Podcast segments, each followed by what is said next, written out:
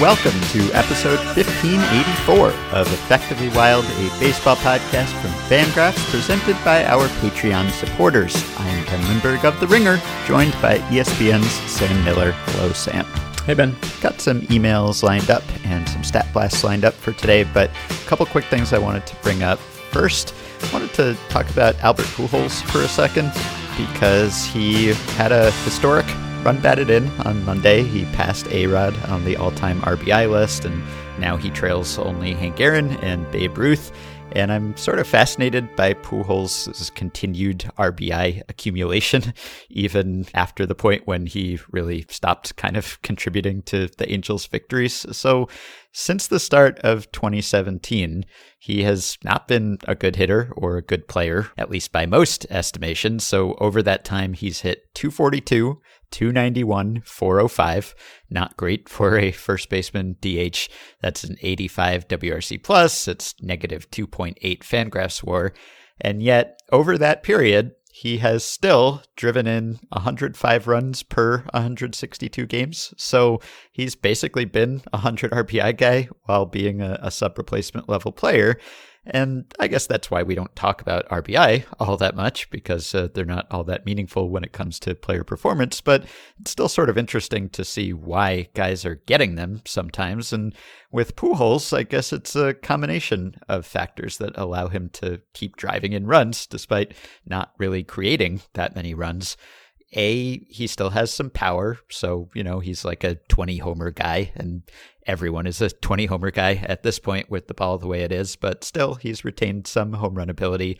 He doesn't strike out a lot. He's striking out a little bit more this year, but still well below the league average. And really, he has retained the ability to put the ball in play, which is kind of a double edged sword, or really, maybe it's just one edge because a lot of those balls in play are outs. So he just makes a lot of outs. But because he puts the ball in play and doesn't walk much anymore, that helps him drive in runs, I think. Of course, he's had Trout hitting ahead of him, which helps a lot, and other good hitters too but also he's been kind of clutch, which uh, I think we've touched on before. But he's, I think, 26th or so in Fangraphs clutch metrics since 2017.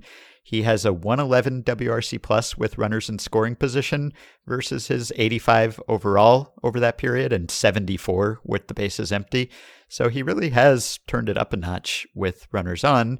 Don't know if he can keep doing that, but I would imagine that that probably has played a part in him continuing to get as much playing time as he has, right? Because if he had the same overall stats that he has right now, but he hadn't timed his hits as well, it probably would have been even harder to keep him in the lineup all this time, I would think. Well, I mean, I, I don't know that I would confidently say that any of the people making the decision about how often he plays necessarily believe that he's a clutch run producer mm-hmm. so much as him being a clutch run producer has prevented them from taking the you know somewhat frictiony step of benching him. It's like the he he it's like it's like I don't know. Sometimes you like I don't know. You just you, how do I put this? Like with sometimes you you have a you know a child. Sometimes you've you, you've uh, procreated and the child is grown up and is has some you know has a lot of sovereignty as well. And the child is disrespecting you clearly in manner and uh, and in their own head mm-hmm. and you would like to address that disrespect, but you need them to do something first. You need them to uh, to give you an excuse for the protocols of discipline to come into play. And so long as they don't do that, you're kind of you're unable to to take action. They have they have managed to prevent you from having uh, the excuse that you need to initiate discipline. And mm-hmm. so uh, that's what I'm saying is happening with Albert Pujols. I got a little nervous when you said sometimes you've procreated. I couldn't recall a specific instance of that happening in my case, but uh, I guess you never know. It could happen at some point. I remember a, a, specific comment in 2017, which was like the, the first year I think that Pujols was just a, a net negative. Really, he he hadn't been great for a year or two before that, but that's when he really fell below average, just even as a hitter. And I think I found the quote about halfway through that season. I think Pujols had the worst war in baseball. And so people were writing about the fact that Pujols was like literally the worst player in baseball to that point in the season. And the Angels uh, disputed that, as you would imagine they would. But Bill Shaikin wrote about it for the LA Times, and he said, We don't attach that statement to Albert Pujols, that he's the worst player. I guess that is definitely not something we believe. And Mike Scioscia, who was the manager at the time, said Pujols is what, fourth or fifth in our league in RBIs? Those guys don't fall off of trees. This guy has done a good job for us. And I don't know how much he believed that and how much he was just saying it because that's your job as a manager to stick up for your players but probably there's like a part of him that believed it. And maybe Scioscia was just a more old school manager who'd be more willing to believe that. But, you know, when Billy Eppler said, our analysis, our viewpoint is that in Albert's case, we're seeing a guy that still has a lot of presence in the middle of the order. He impacts the baseball and he has big at bats. You know, those are sort of generic things to say about a player, but maybe more believable when the guy is actually getting some clutch hits and driving in runs. And fans are probably less sick of seeing the guy when they're seeing him drive in runs. It's easier to remember those good moments than the outs he's making at less uh, leveraged times. So I think it has an effect on the perception of the player, even if Billy Eppler was not going to say, Yeah, I'm, I'm changing my projection for Albert Pujols because I think he is permanently clutch or is better than the numbers say. Mm-hmm. Did you see Tristan McKenzie start on Saturday for Cleveland? He's a rookie pitcher. He came up and had a, a, really great debut. He struck out 10 in six innings, walked one guy, gave up two hits. And he was starting in place of Mike Clevinger, but he was so great that even though Clevinger is back, Cleveland said, okay, keep pitching. And McKenzie is scheduled to start again on Friday against St. Louis. And I wasn't that familiar with Tristan McKenzie, but I was watching his start, and he has sort of a, a striking appearance because he has really good stuff and he is really tall, but he is also extremely slender. He is uh, just very lanky, just a very lanky guy. He's six five. He's uh, listed at 165 and it's sort of surprising to see the speed come out of that frame because it just doesn't look like the most powerful frame. And suddenly he's whipping the ball in at like 97. That's what he got up to. He was averaging close to 95. And he also gets great rise on his fastball. Our pal Lucas Apostoleris wrote about McKenzie this week at Baseball Prospectus and found that he has more rise on his fastball than anyone this year except James Karinchak and Tyler Thornburg. So that tends to mean more whiffs as it did in his debut. He's a, you know, first round pick in 2015. He's a top 50 prospect. He's he didn't just come out of nowhere, but he's had a lot of injuries and setbacks and if you read scouts comments about them, a lot of them will say, you know, they don't know if he'll be durable or can he hold up to a workload because of his frame and all of that. In fact, he hadn't thrown a professional pitch prior to his first official start of this season since August 2018 because of his injuries. But I think it's fun to watch him because he's slinging the ball really hard and it doesn't look like he should be able to produce that kind of power. And he almost like slings himself around. There's like uh after he releases the ball, he just kind of is like knocked to the side a little bit by the the force of his delivery.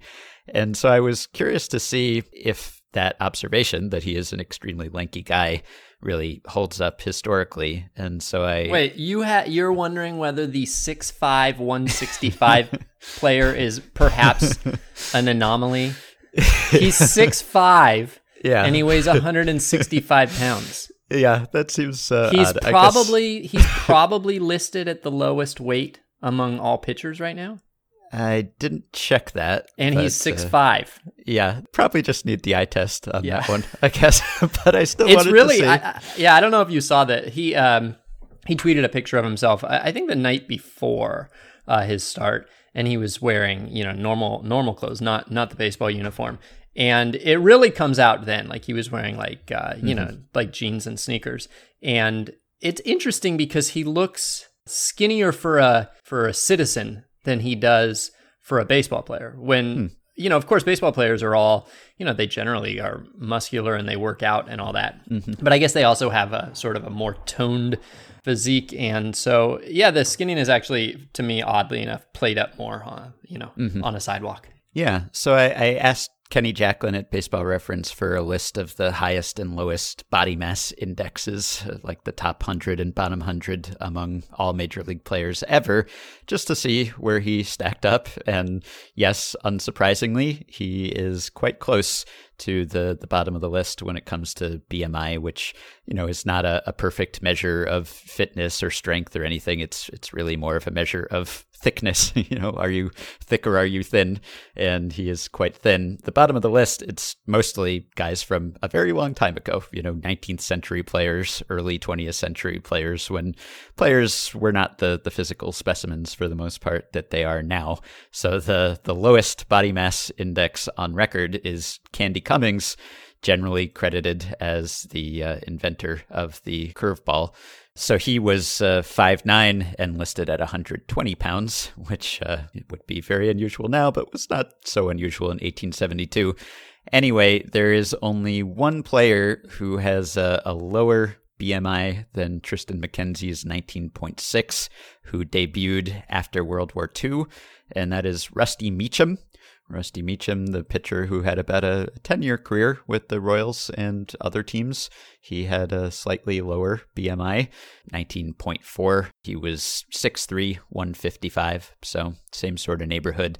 And it's kind of tough to compare with the listed weights because baseball reference often will use like the latest listed weight for a player unless it's a long ago player. And so if a guy got bigger and heavier as his career went on, then maybe he might be listed with a higher BMI, even though when he came up, he had a lower one. So by the end of his career, Tristan McKenzie may very well have packed on some pounds and then it, won't look so extreme. According to Eric Longenhagen, he has added only about five pounds in the five years since he was drafted. So I don't know, maybe he just has the kind of metabolism where it's tough for him to keep on weight. And I don't know if it's a problem or not. It's the sort of thing that scouts will say, oh, I don't know if he can hold up. And, and he has broken down a bit, but that could be unrelated. It's just that when scouts see something that looks like an outlier, looks that far out of the norm, they get a little nervous because uh, you don't have the, the mental database of players who were successful and looked like that. And you do hear some pitchers say that having a little extra mass and weight helps them not wear down over the course of a season, or maybe helps with the, the velocity and the momentum and imparting extra speed to a pitch. With him, I guess it's just a great gift for arm speed and long levers, as they say. So we'll see. I hope that he has a, a long and successful career, regardless of what he weighs. But I just wanted to to check what my eyes said against the, the database, and the database agrees. He is listed as the third lightest pitcher who has appeared in the majors this year. The mm-hmm. uh, the lightest is Phillips Valdez on the Red Sox, who is 6'2", so three inches shorter, and listed at 160. And Cionel Perez, who is listed at 162 pounds, and he is six inches shorter yeah. than. McKenzie. Mm-hmm. Okay, well, Cleveland just keeps churning out really promising pitchers. They just come in all different shapes and sizes. You have anything before we get to emails? Nope. All right, then. Let's start with one that we meant to get to last week and just never did. It's from Justin, who says If putting a runner on second is a good rule for extra innings, then is it a good rule for all of the innings? This is obviously mostly facetious, but I've been wondering if the extra innings are, at least in part, more interesting because teams are more aggressive. If you know the bad guys are starting with a runner on second, it becomes more imperative to get your own guy home. Extend that to every inning, and you have built in tension all the time. Scoring would go up without increasing game time. Every routine play suddenly becomes interesting. We would lose a lot of things, shutouts for sure, and a pitcher could throw a no hitter and take the loss. People who like baseball would hate it but it would be fun. So, I want to give you four recent examples of extra innings situations that I have uh, responded to. Okay. I've got okay. four of these.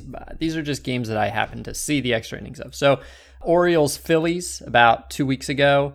The Orioles won on an inside the park home run. And that's exciting, right? Like that, mm-hmm. you could if I went, this new extra innings rule is incredible. I saw an extra innings game one on an inside the park home run, a person might say, oh, well, yeah, but that would be exciting even if there was nobody on base. An extra innings home run under the old rules would have been exciting. You don't get credit for that. But this was an extra innings home run in which it was a line drive to center field, and I believe Roman Quinn charged it and very aggressively tried to tried to catch it and it got past him, rolled all the way to the wall, and became an extra innings home run. So it wouldn't have been an extra innings home run under the old rules. The whole reason that Roman Quinn went super aggressively after it is because the go ahead winning run was already on second base with with you know nobody out. Uh, he was trying to to stop that run from scoring. So he he overplayed the ball. The ball got past him, and now instead of being a like you know hypothetically and under the same same rule under the old rules,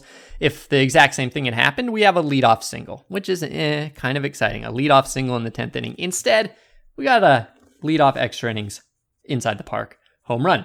So that's one. Mm-hmm. Another one. I forget which game this was. The runner starts on second base. There's a single into the outfield. Throw comes in to try to, you know, throw the, the runner out at home. It's unsuccessful. The run scores, and the batter takes second on the play. It might have gone down as a double, but my recollection is that he was basically got to second because the throw went home.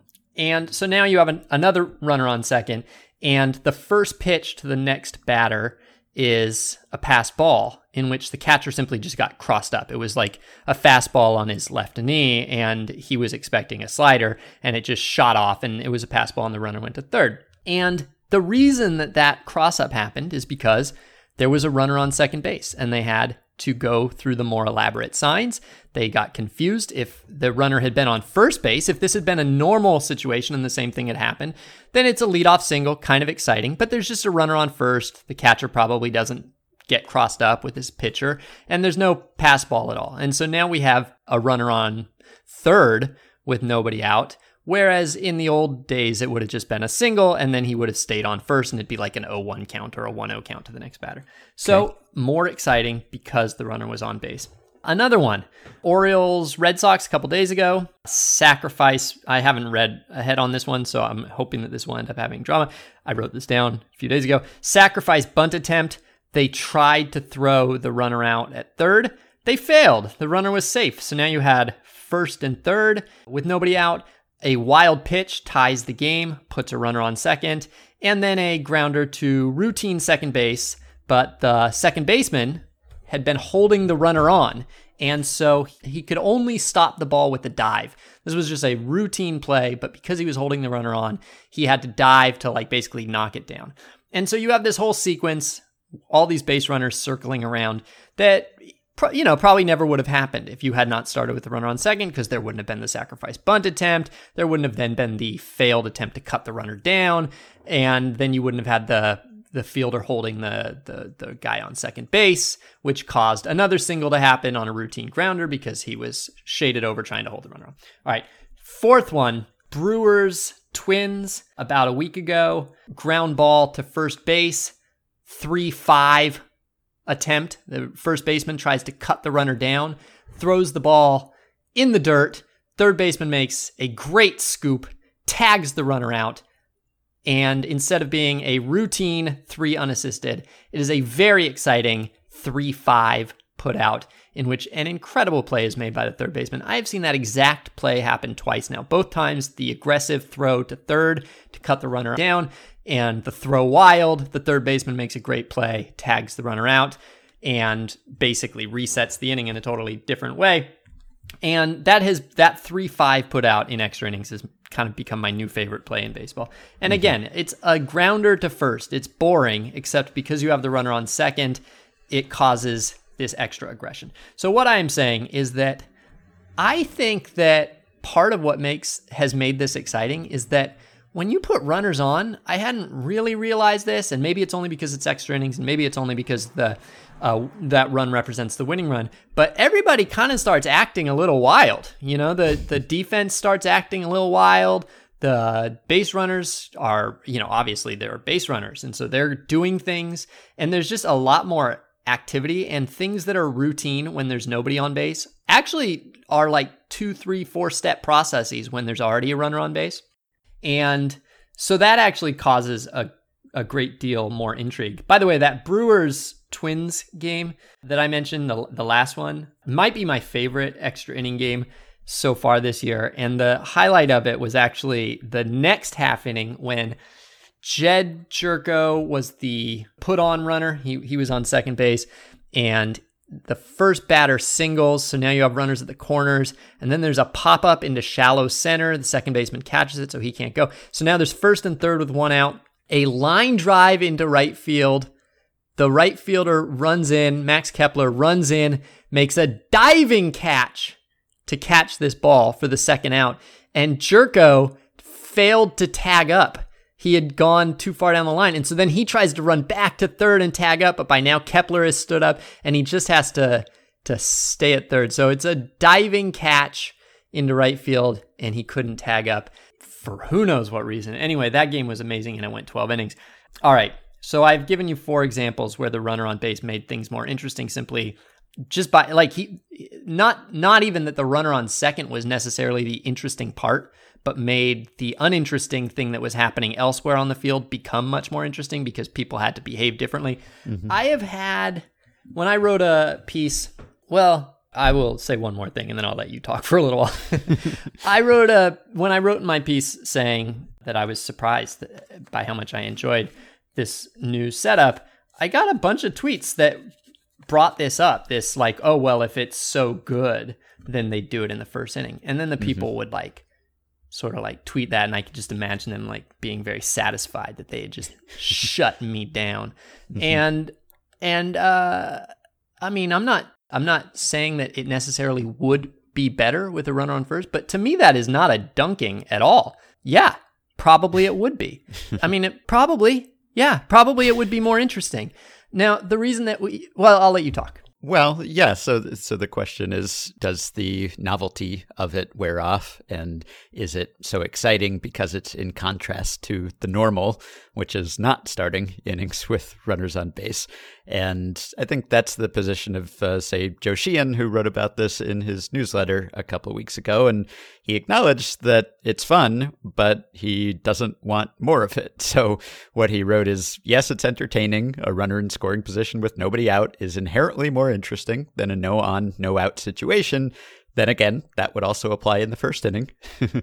Allowing any team down five or more runs to start their turn at bat with a runner on second would be entertaining. Playing with just six defenders behind the pitcher would be entertaining. Entertainment value cannot be the only measure of an idea, even in a spectator sport.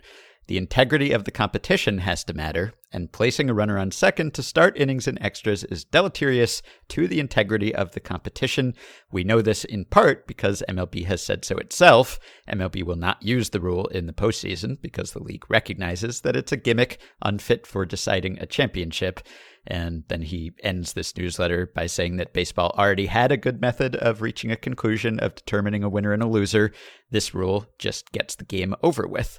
And we can talk and we have talked about maybe the benefit of getting the game over with instead of just extending indefinitely. But that's the idea that maybe it's too random it's just too wild and it's fun in small bursts. It's it's good in moderation but you wouldn't want it all the time. A, either because it would reduce the competition itself to just kind of flukiness, or because it would cease to be so exciting when it's all we know, when it's just the, the default. It's like when I have had cotton candy, for instance. I haven't had cotton candy for years, but I think that's because I, I, always thought cotton candy looks so appetizing, and the first few bites that you take of it are just so fluffy and wonderful and sweet and then very quickly it becomes disgusting at least to me and it gets all hard and caked and it's just so sweet that it, it starts to turn your stomach almost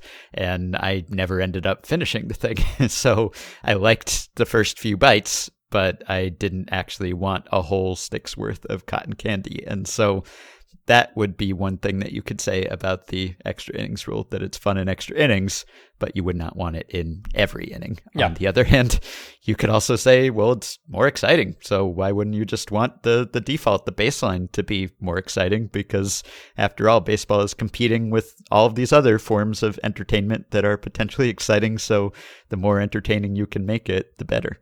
Yeah, uh, for me, it's more microwave popcorn than than Uh-huh. uh, than cotton candy. So I have, I think I have four uh, four responses to this Okay. to this uh, so-called definitive disapproval of the extra innings rule. Uh, that that if it's so good, then why wouldn't they do it in the first inning? So four four things. One, there is a there is a sort of a fallacy going on here, right? Where, for instance, football in the NFL, the most obvious thing that you would think to do on a touchback would be to put the ball at the one or like the one inch, right? You're in the end zone. Now, obviously, you can't start the play in the end zone in your opposing team's end zone, or I guess your own end zone.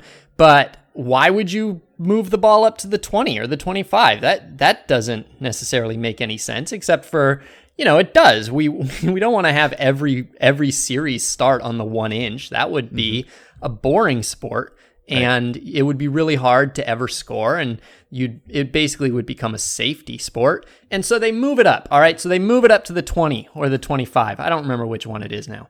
And so then the the equivalent argument here would be oh well if it's so good on the 20 why don't they just start you at the 50 or mm-hmm. your opposing team's 30 or at your opposing team's 1 like that that's not how this works. We're trying to find the right thing somewhere in the balance. And the one inch line was too restrictive, and the other team's one inch line is not restrictive enough. We're trying to have a sport with tension and entertainment both. And so, you know, you try the 20. I don't even know if they started at the 20. Maybe they started at the 5 originally and thought this isn't enough, or maybe they started at the 20 and went, this works fine. And maybe in 100 years, they'll realize that they should be starting at the 30. You're, it's a balance, and you're you're tweaking as you as you go. In the NBA, you have a 10 foot rim. It, if I said it should be 11 feet and someone said that's too high, and I said, well, then why don't you just make it six feet? Well, that doesn't make sense either. 10 is fine, okay? You just find the thing that increases action and also makes the sport kind of hard. And basketball has decided that they're going to have a 10 foot basket, and that causes several hundred scoring attempts a game, or I guess maybe, you know, a, about a hundred scoring acts per game. And the NFL has decided they're going to put the ball at the 20, and that's going to have, you know, I don't know, a half dozen or 10 scoring events a game. And baseball has decided that they're going to have no runners on base, and that's going to cause like four-ish, five scoring events a game. And and soccer has decided that they're going to make the net the size of the net, and that's going to cause like two scoring events per game. And each sport is kind of different and finds its balance, but it's not like there is only objectively one possible pace that you could have, and you might decide that more scoring events is better and that more action between scoring events is better. So, anyway, that is all to say that having a runner on second in the 10th inning does not mean that you have to immediately have a runner on second in the first inning. So that's the fallacy, right? I mm-hmm. my my why not make the rim six feet high fallacy. Okay. The second one is somewhat related, which is that yes, it actually would probably maybe make baseball more interesting. Whether it would make baseball better is a little uncertain. And, and because the uncertainty of the unknown always introduces a bit of friction, a bit of like a, you're a little wary of it. You're you it might make things better, but it could ruin a perfectly good thing. And so for that reason, we tend to be, you know, as a people, we tend to be a little conservative. We we like the familiar. We sometimes put a little bit more pressure on a person to justify a change than we feel to justify leaving things the same. And you can see that all throughout society for good and and for ill. But in this case, the reason that there's not a runner on second in the first inning or in any other inning traditionally is not necessarily that it was it was worse, but because we were, you know, were cautious about introducing change. Now, change happens anyway, and I go back to this all the time. Baseball when they invented the rules, The rules being there's going to be a first base, second base, third base. There's going to be three outs in an inning. The bases are going to be 90 feet apart. All these things. They were in. They were designed for an extremely different sport than is played today. The 90 feet that it took to run to first base was codified when it was extremely hard to field a ground ball and throw the runner out. And so if you look at how many batters reached base in the original formulation of, of baseball, it was a much higher number. Like if you look at BABIP plus errors in a game, there were way more base runners. And they apparently liked that that was how they designed the game. And then mm-hmm. things got more professionalized. People got better. There were gloves. And now BABIP and, you know, BABIP plus errors is a lot lower.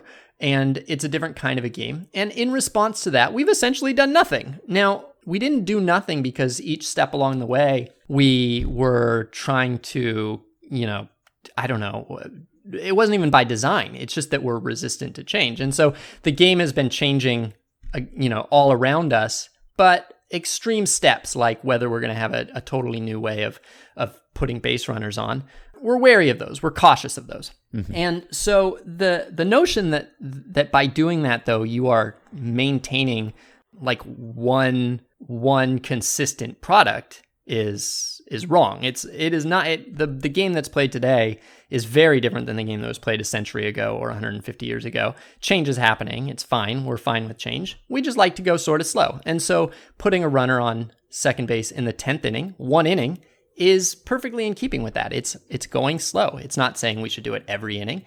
It's just a little tweak. And in fact, it's a little tweak in an already anomalous year. We're kind of seeing how it goes. It's a mm-hmm. very cautious approach to it.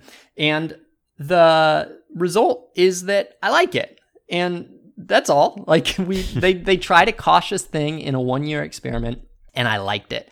And I, I don't really feel like I, I should be dunked on for liking it.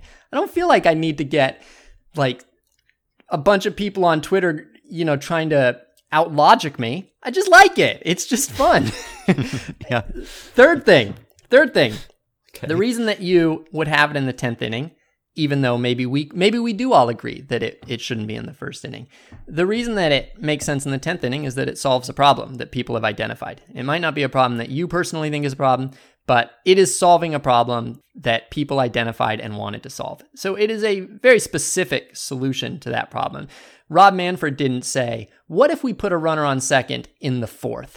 Like he didn't just pick an inning out of the hat. He said, "What can we do about these 18 inning games that everybody seems to hate?" Or that I guess a large a large part of our stakeholder population seems to hate.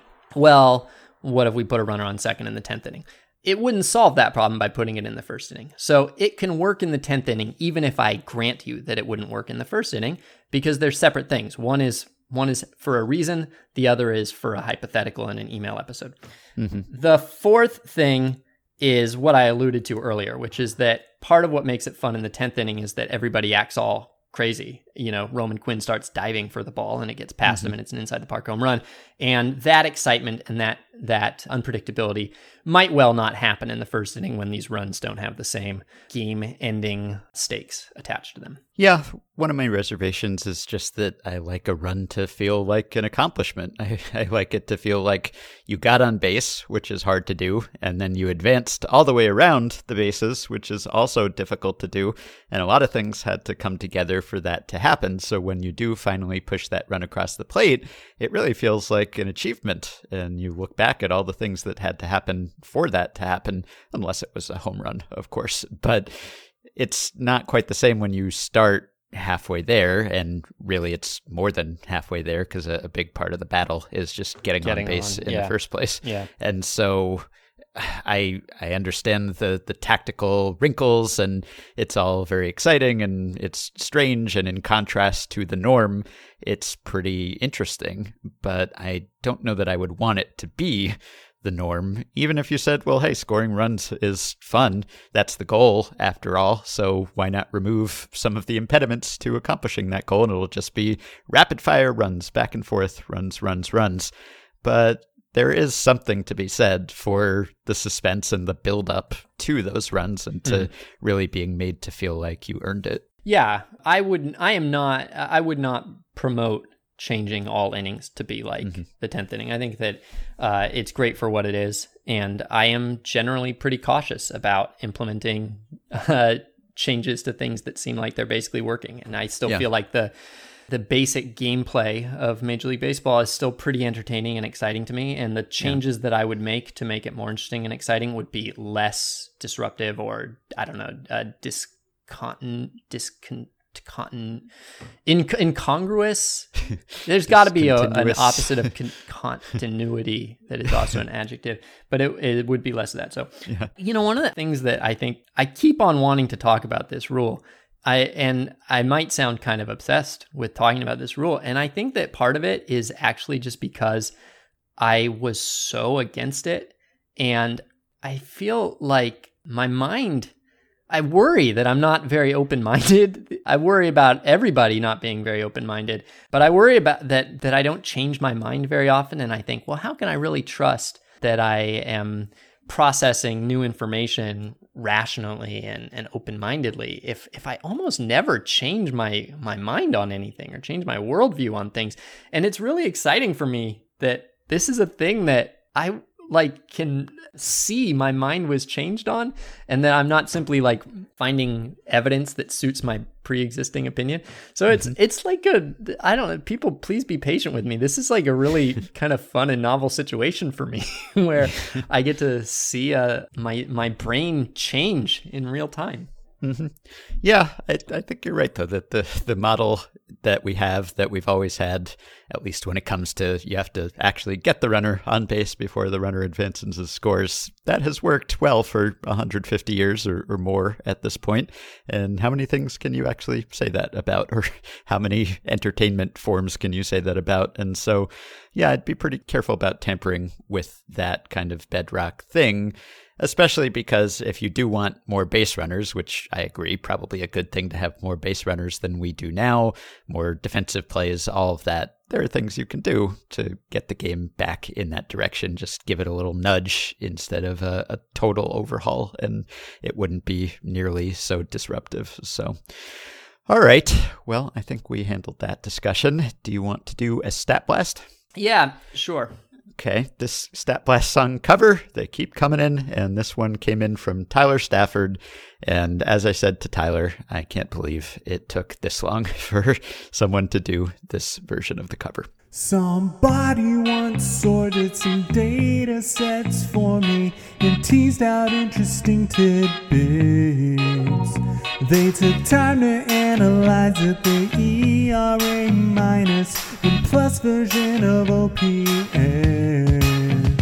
Ben Lindbergh coming and the Jeff stopped coming. Meg said let's go and she hit the ground running. Did it make sense not to bring Sam back? The games are long but the bats go crack. So much to do, so much to see, so let's dive into some old retro sheets. If they don't know, Lucas might know.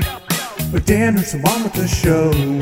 Hey now, it's a stat blast. Send an email, listen to them. Search for answers for all of your questions.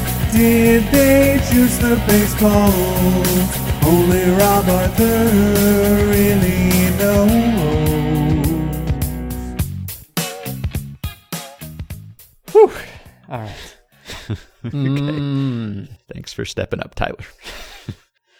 All right. Not your favorite Smash Mouth song, though, right? Like the official. No. What is the official Smash Mouth song of this podcast? Was wasn't it that one about? I feel like we talked about the one where what's that? The one from Astro Lounge. Uh, um, uh, hang on. I really like the third track on Astro Lounge. I just want to see. Maybe that's a deep cut. Stoned. Stoned. Oh yeah. oh, the Stoned one that is I, a great one too. Yeah, that's the one I remembered being maybe yeah. the. yeah, that's a great one. But that whole album is just great, start to finish.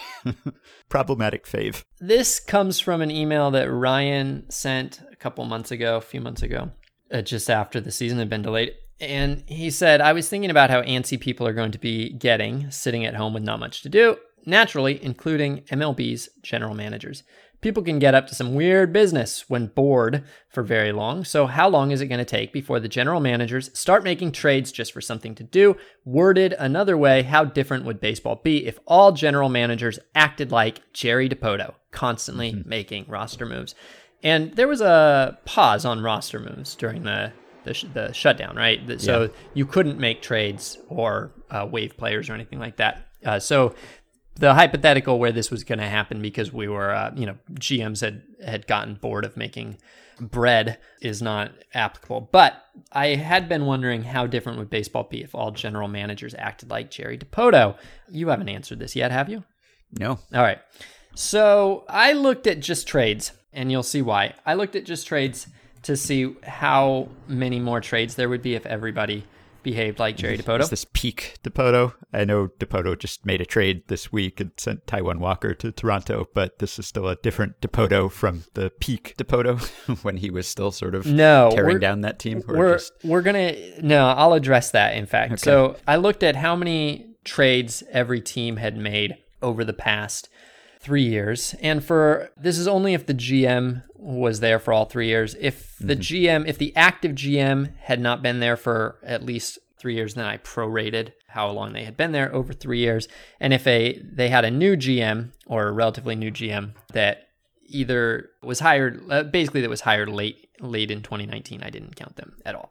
So Jerry Dipoto in that time made 68 trades. And yeah like you just noted uh, peak Jerry Dipoto is, is not necessarily his resting heart rate he uh, had a, a flurry of trades over a period of time and and then he, he does make I think more trades than than most GMs other times, but he couldn't keep that pace up. And in fact, over those three, ran out of players to trade. Yeah, well, maybe. Uh, so he, in fact, did not make more trades than any other GM over the last three years. Eric Neander of the Rays made more trades. So Dipoto made 68. Uh, Neander made 73. Farhan Zaidi, if you prorate, actually would be the champ because he made 25 in his first full season as the Giants president of baseball operations. Uh, but I'm going to consider that a little bit of a of an anomaly, new new franchise and all that, new organization and all that. So the Rays at 73 is the peak. So 73 trades over the course of 3 years is like 24 per year. And the average GM in that time made 13 per year. So 24 to 13 it's a big difference particularly if it you know over the course of three years it's you know it's uh, 34 more trades than the average.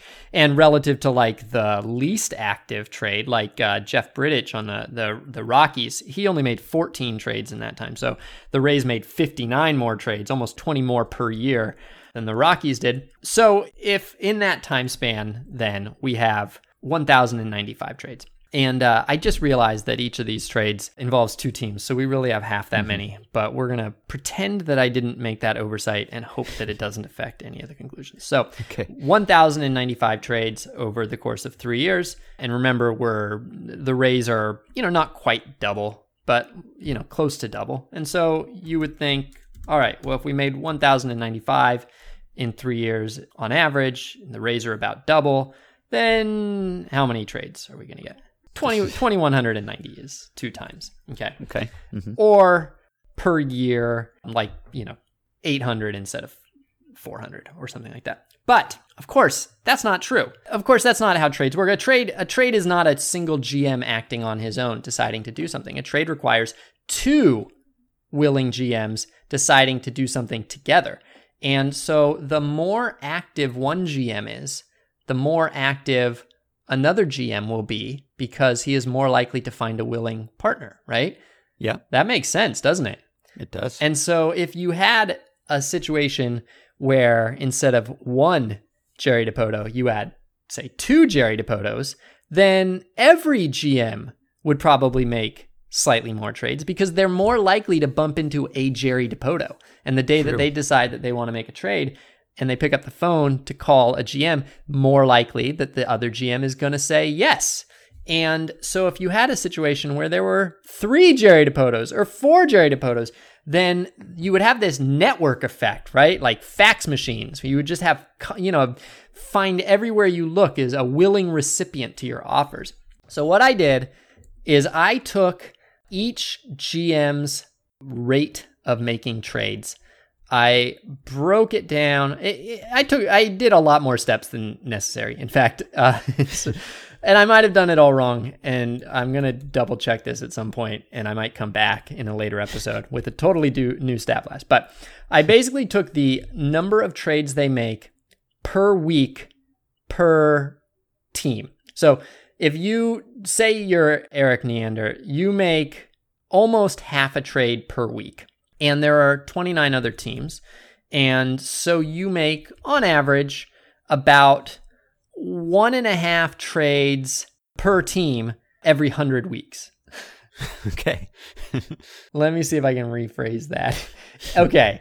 If you're Eric Neander, you have about a 1.6% chance of making a trade with any other GM, with a, a specific other GM per week.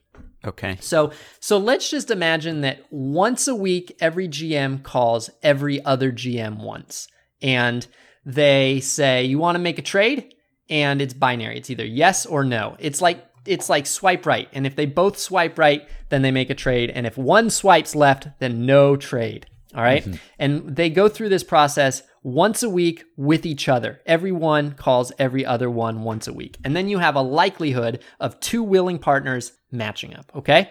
Right. So, using log 5, the mm-hmm. old Bill James method of figuring out the likelihood of one team beating another team given their winning percentages, I applied Eric Neander's trade rate to every other GM's established trade rate to see how often each of these GMs would make a trade if all other 29 teams were the Rays.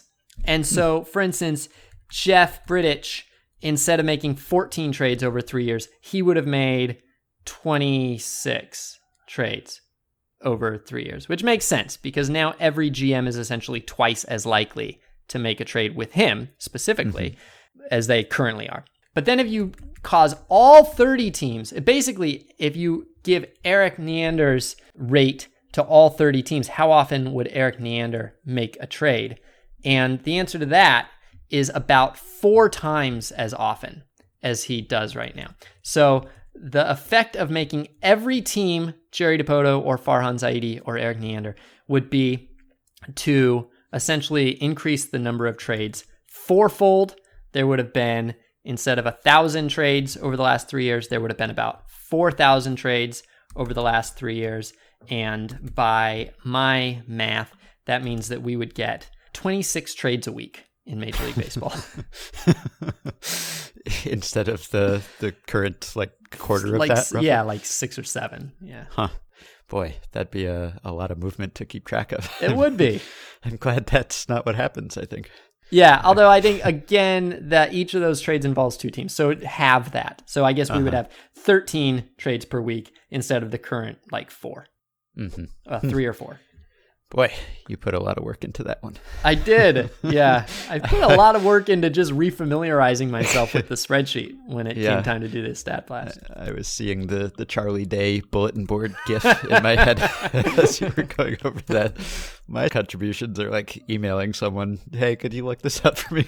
And yours is like 20 tabs in a giant spreadsheet.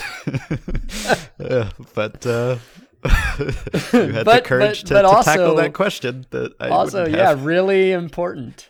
So, We've established that baseball would probably not be better if uh, everyone traded like Eric Neander. So the the question is whether uh, Eric Neander and Jerry Dipoto and Farhan Zaidi are trading because they have an like an ideal roster that they're moving toward, or if they're trading because they, I mean, to to oversimplify, they just like trading, and so they then would in this scenario you quickly hit a peak, uh, not a peak, but like kind of a plateau where every GM had all the players they already wanted from everybody Yeah. else.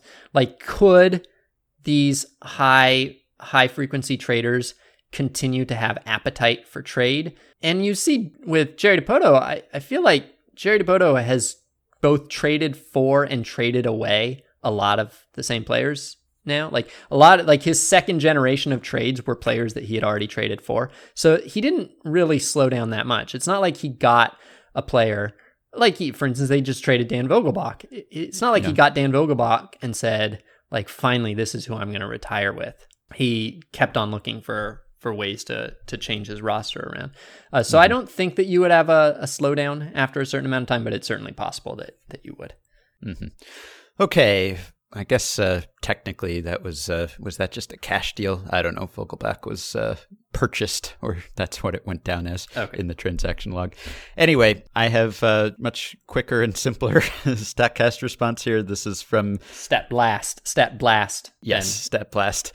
This is uh, from Richard and also two other listeners. Three listeners emailed us Richard, Kyle, and Patreon supporter Dan. All wanted to know if this was unusual. This was what Richard said on Saturday, August 23rd. Six of the 14 games finished with a score of 5 to 4 or 4 to 5. This seems unusual. What is the highest number of games that have finished with matching scores on the same day? Is six even that unlikely? Got an answer here from listener and research assistant Adam Ott. And yeah, it turns out it is pretty unlikely. This is the fourth time that this has happened in, I guess, uh, the last century or so of baseball. Of course, there are more games played on the typical day now than earlier in baseball history, but it has never happened more than six times. There, there have never been more than six identical scores on the same day. So that's the max. And it was with 5 4 games this year. In 2018, May 19th, 2018, it was also 5 4 games. There were six of them on a day with 17 games. There were 14 total games when it happened this past weekend. On October 2nd, 2012, there were six 4 to 3 games on a day with 15 games played. And on September 24th, 1972, there were six 2 to 1 games on a day with 14 games played. And for anyone who's wondering, 5 to 4 is not the most common outcome, but it is quite common. So the most common is 3 to 2, then 4 to 3, then 2 to 1, and 5 to 4 is the fourth most common final score. And in fact, there was a, a 5 to 3 score on the same day that there were six five to fours. So we were one run away from that that losing team scoring one run and getting us to seven identical scores, which would have broken the record, but we didn't quite get there. And because listener Mike asked us this week, and I figure this question might come up again, I figure we should mention that on episode 1356, we did answer the question of what the most games played in any single day was. That might come up again because we're going to get a bunch of double headers here. So, most games played on any single day was September 7th, 1970, when there were 21 Major League games played, nine double headers. Okay, so that is the answer to that question. Now, Anthony, Patreon supporter, says, I have an almost incredible fun fact that I think is still a solid fun fact and might be stat blast worthy. I agree. On Sunday against the Cubs, Luis Robert struck out three times on nine pitches in his first three plate appearances, followed by a four pitch strikeout in plate appearance number four. Has anyone ever gotten an immaculate golden sombrero in one game? So four strikeouts on 12 pitches. Robert was just one pitch away from that before uh, I think Jeremy Jeffress maybe threw him uh, a ball on 0-2 before he finally struck out. So what Robert did, striking out three times on nine pitches in a single game, is uncommon, but not that uncommon. It has happened 299 times going back to 1988, the first season with pitch by pitch data. So that's about nine times per season, and it happens more often these days than it did at the beginning of that time. But the real question is Immaculate Golden Sombrero. How close was Robert to joining that exclusive club, and how exclusive is that club? It is very exclusive, as you might imagine. It has happened three times. Three times someone has had a game in that period where they have struck out four times on 12 pitches. For the first time, it happened on April 10th, 1988. Mike Pagliarulo struck out three times against Teddy Higuera and then one time against Dan Plesac. Then it happened twice in 2015. Those are the only other two times it has happened. So Justin Upton struck out four times, all swinging, three times against Jose Fernandez, one time against Mike Dunn on August 2nd, 2015, and Brett Lawrie, all swinging again. Colby Lewis twice, Keone Kela once, and Neftali Feliz once on April 7th, 2015.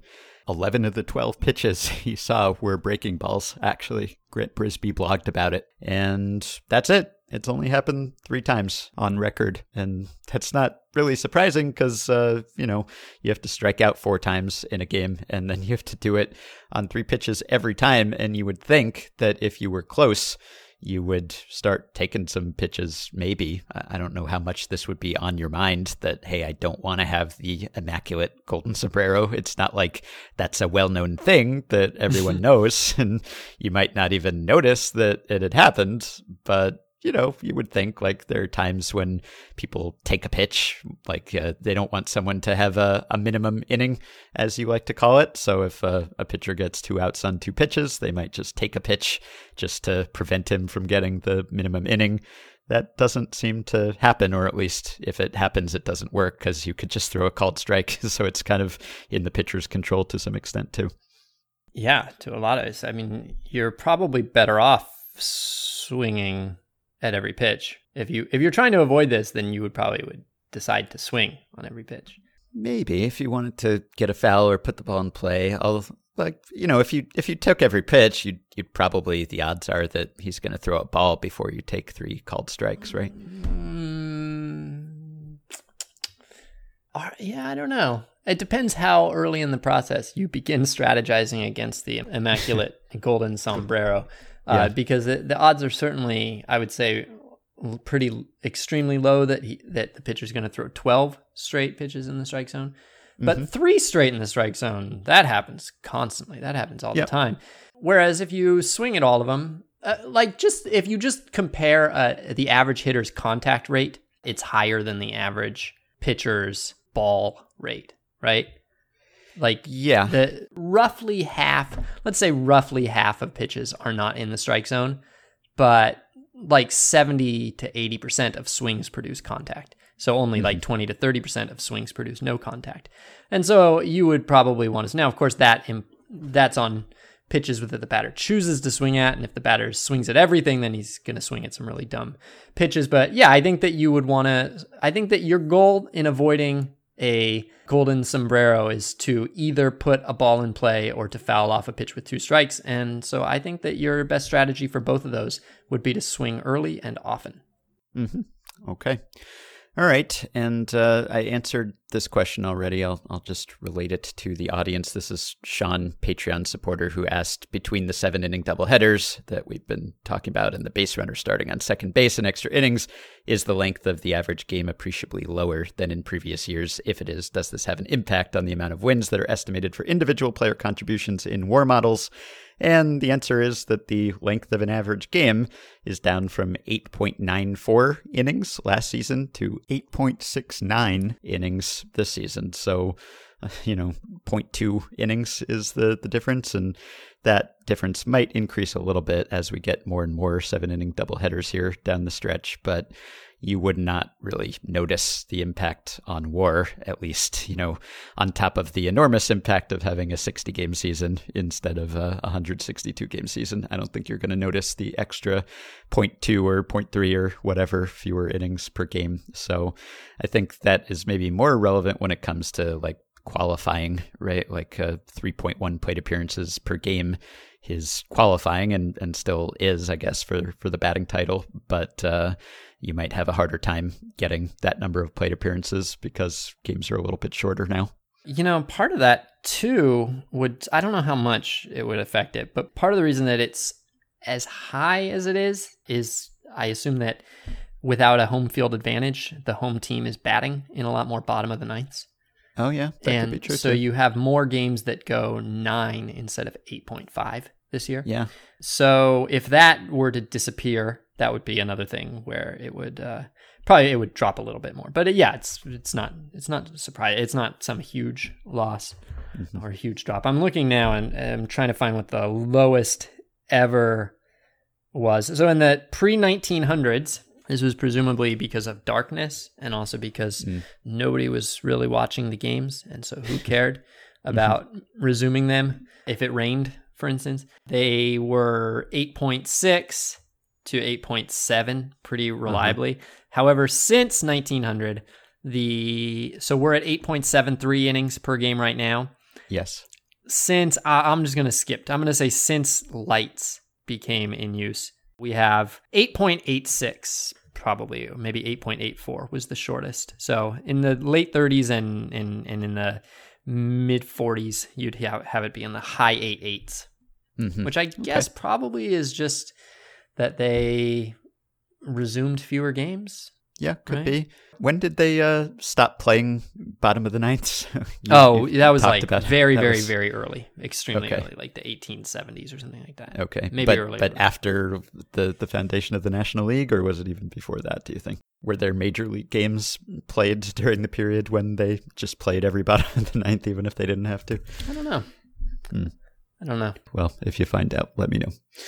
I mean, I could go find out. You want to? you want me to go find out? Yeah. All right. Hey, hang on a second. Okay.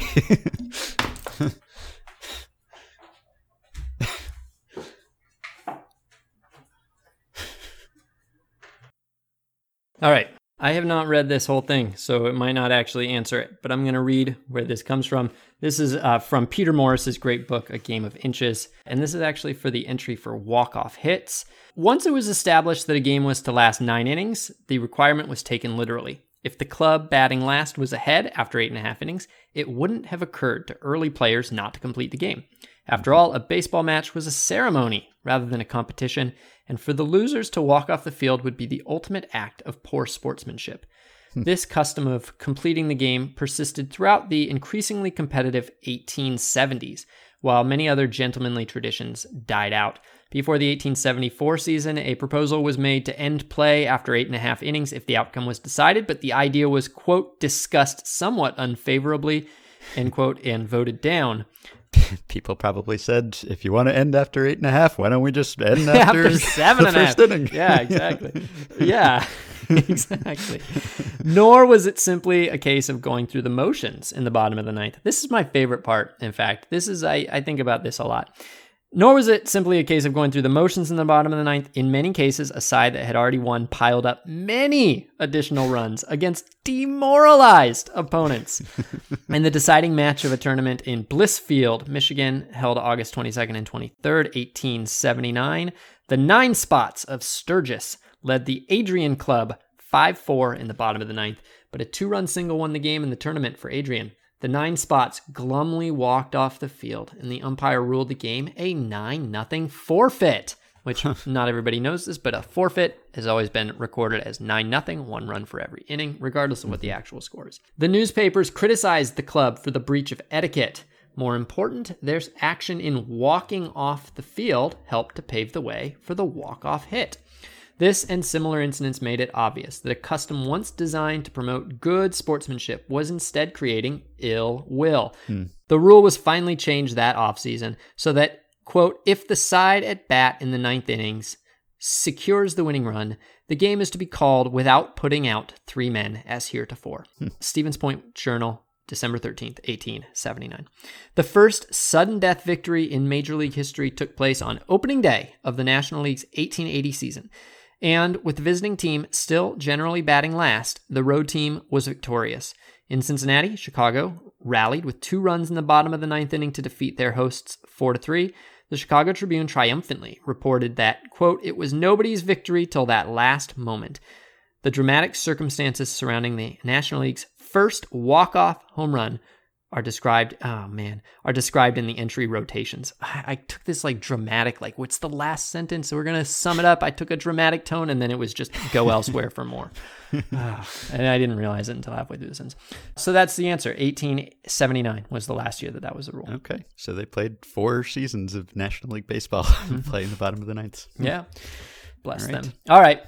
All right, that will do it. Thanks as always for listening. By the way, as you may have seen, shades of a previous email episode discussion. This week, Mike Trout said he has a fear of flying. He said if there is a hurricane in Houston, he might not fly home with the team. I do not like turbulence, he said. You can ask any of my teammates. I already told Upton if that happens, we're driving six hours west and then flying. So Mike Trout likes weather and he likes airplane emojis. He does not like when real airplanes go through real weather. Anyway, on episode 1187, Jeff and I answered the question how much value would Mike Trout lose if he was not not allowed to fly on a plane, which fortunately is not actually the case here, but you can check out that episode for our answer. Also, wanted to mention friend of the show and sometimes Stat Blast assistant Dan Hirsch, who works for Baseball Reference, has transferred his great game changer tool from the Baseball Gauge, his site, to Baseball Reference. So if you use MLB TV on a computer and you want to set it up so that it will automatically switch from game to game based on your preset criteria, go check that out. I will link to that and everything else we discussed this episode on our show page as always.